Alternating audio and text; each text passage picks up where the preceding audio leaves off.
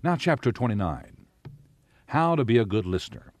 The fact that God gave man two ears and only one mouth may be an indication that He intended for us to do twice as much listening as talking.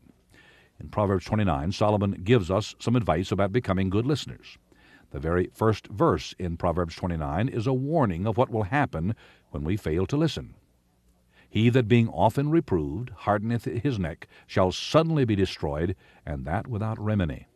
That without remedy. No hope. When you don't listen to God, when you don't listen to people, you get in real trouble. Consider the necessity of listening to family authority. Verse 3 Whoso loveth wisdom rejoiceth his father, but he that keepeth company with harlots spendeth his substance. Not only are we as Christians told by Solomon, under divine inspiration, to obey civil authority, but we are to listen to family authority. And father and mother are in charge in the family. God never called the husband in the family to be a dictator. God has never called the husband even to be the boss. God has, and Scripture clearly teaches this, given to the husband and the father in the family the responsibility of spiritual leadership. He is to be the fountainhead in that home who gives guidance and spiritual direction to the family. Some of the most aggressive feminist leaders today probably married a fellow who did not take his spiritual leadership seriously.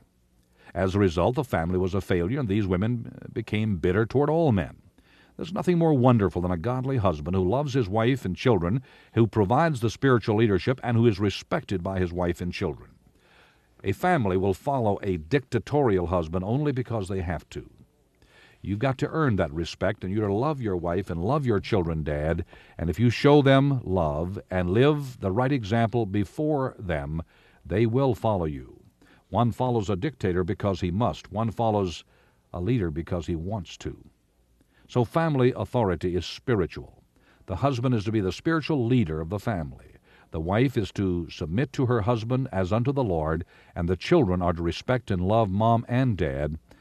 And dad is to love the wife and love the children even as Christ loved the church. Verse 17 says, Correct thy son, and he shall give thee rest. That means he will give you peace in your old age. You'll not be worrying about where he is if you'll correct him now. So, discipline and teaching spiritual authority is very, very important in the family. And then we must listen to that spiritual authority as well. We're under family authority, but we're under spiritual authority as well. Verse 13 says, The poor and the deceitful man meet together. This means that the poor and the rich, the rich man, the poor man, it's all the same. They meet together, and the Lord lighteneth both their eyes. God gives wisdom to, bo- to both the rich and the poor. Your life can be successful no matter what your station in life is. Verse 25 says, The fear of man bringeth a snare, but whoso putteth his trust in the Lord shall be safe. Do you know what real social security is? It is not a monthly check. It is being in the will of God and submitting to the Lordship of Christ every day and every moment of your life. That is true social and spiritual security. Chapter 29 He that being often reproved hardeneth his neck shall suddenly be destroyed, and that without remedy. When the righteous are in authority, the people rejoice. But when the wicked beareth rule, the people mourn. Whoso loveth wisdom rejoiceth his father, but he that keepeth company with harlots spendeth his substance. The king by judgment establisheth the land, but he that receiveth gifts overthroweth it. A man that flattereth his neighbor spreadeth a net for his feet. In the transgression of an evil man there is a snare, but the righteous doth sing and rejoice. The righteous considereth the cause of the poor, but the wicked regardeth not to know it. Scornful men bring a city into a snare, but wise men turn away wrath. If a wise man contendeth with a foolish man, whether he rage or laugh, there is no rest. The bloodthirsty hate the upright, but the just seek his soul.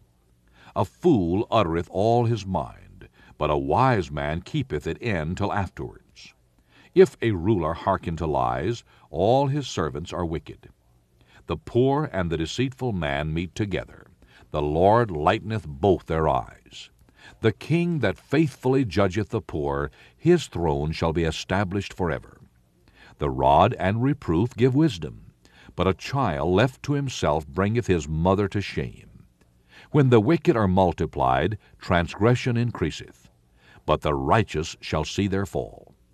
Correct thy son, and he shall give thee rest. Yea, he shall give delight unto thy soul. Where there is no vision, the people perish.